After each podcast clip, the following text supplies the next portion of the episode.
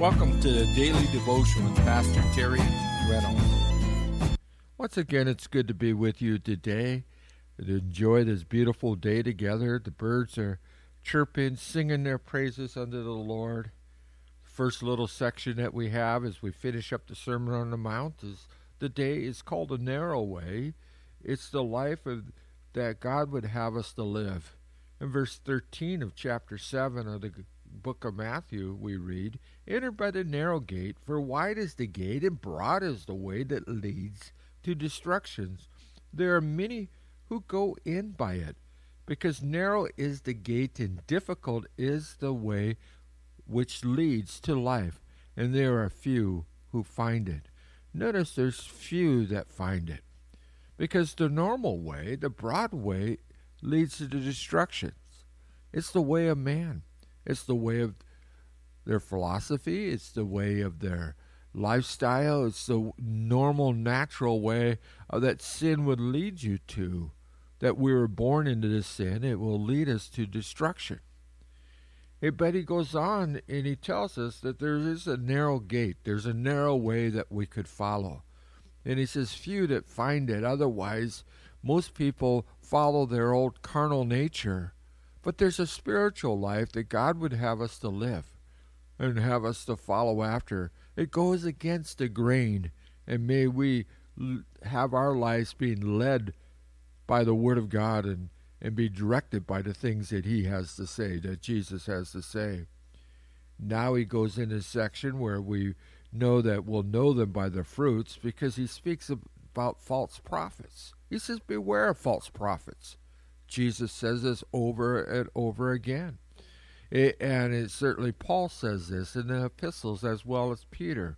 He says, Who come to you in sheep's clothing, but inwardly they are wolves. You will know them by their fruits. Do men gather grapes from thorn bushes, or figs from thistles? Even so, every good tree bears good fruit, but a bad tree bears bad fruit. A good tree's tree cannot bear bad fruit, nor can a bad tree bear good fruit. Every tree that does not bear good fruit is cut down and is thrown into the fire. Therefore, by their fruits you will know them. See, what we see here, Jesus provided really to us the barometer by which you could judge eh, you know, the religion systems of the world. He says it comes down to fruit. It comes down to fruit. And really, we can look at our own life. He says, Is my life really fruitful for the Lord? Does my life demonstrate the characteristics or the character described by the fruit of the Spirit? Where you can read in Galatians chapter 5, verse 22 through 23. See, the religious systems, the false prophets, even though they had a lot of things to say, their lives were, were not demonstrating the characteristics of who God is. Has has my walk uh, is my walk with the Lord made me kinder, more compassionate? Uh, really, uh, am I critical? Am I judging? Am I angry? What he's been talking about recently in the Sermon on the Mount, as Jesus said here, by their fruits you will know them. We will know them if their life has been changed, if their life been changed by the gospel. And then he goes in a section where he says, I never knew you.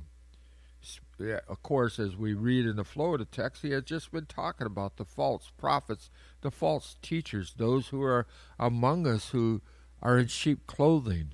Otherwise, they're amongst the church. He says, Not everyone who says to me, Lord, Lord, shall enter into the kingdom of heaven, but he who does the will of my Father, notice, they, he who does the will of my Father in heaven. What is the will of the Father? Well, to believe on the Son, whom God has sent, certainly is the, the work of God. That's God's will for us. And really to listen what he has to say and to do what Jesus has to say. He says, Many will uh, say to me in that day, Lord, Lord, have we not prophesied in your name? Cast out demons in your name, and done many wonders in your name. Boy, there's a lot of TV preachers that would like to impress people. There's a lot of, you know, large churches that could draw big crowds that would fit into this category where Jesus says, Many will say to me in that day, otherwise, Lord, Lord, in that final day, the day of judgment, have we not cast out demons in your name and done many wonders in your name?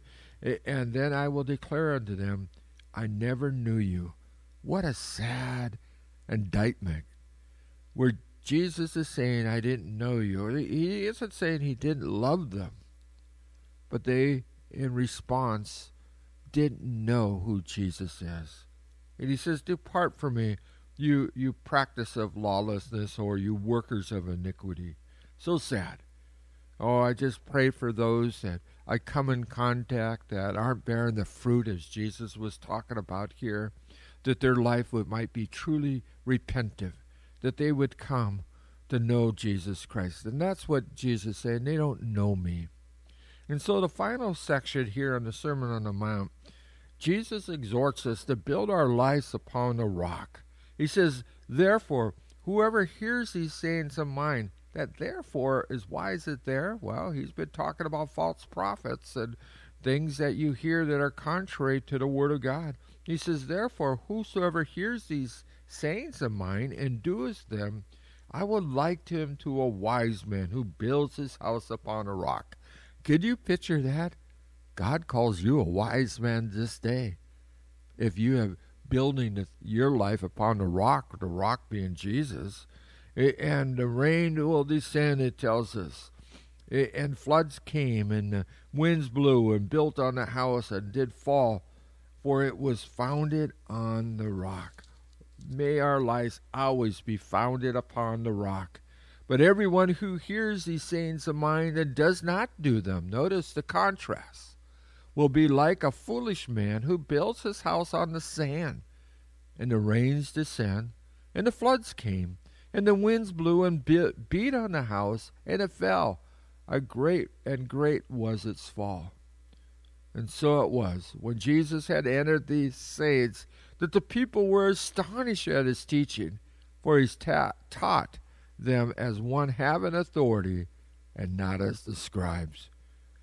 I hope you enjoyed this teaching through the Sermon on the Mount as we took a look at it you know, day by day, just kind of reminding us of this great sermon that Jesus has given us. It's one that we could ponder, and, and as you look back at it, as if you have a chance to read it over, remember, he was teaching his disciples about the kingdom of God. I, I love it was it starts off and he says, Blessed is the poor in spirit. And then, then it finishes off, it says, He that hears these sayings of mine is like someone who built their house upon the rock. May we hear the words of Jesus. Maybe we take them to heart and allow Him to transform our life and change us day by day. I hope and pray that you have a blessed day. I know God wants to bless you. He wants you to enjoy your, your life this day. So go forth in the name of Jesus. Until next time, this is Pastor Terry. May God richly bless you. Thank you for taking part in today's program. We would love to hear from you. You can email us at Terry Reynolds at agapechapelOC.org. Again, that's Terry Reynolds at agapechapelOC.org. Or you can write us at Agape Chapel, P.O. Box 4023, Huntington Beach, California 92647. May God richly bless you.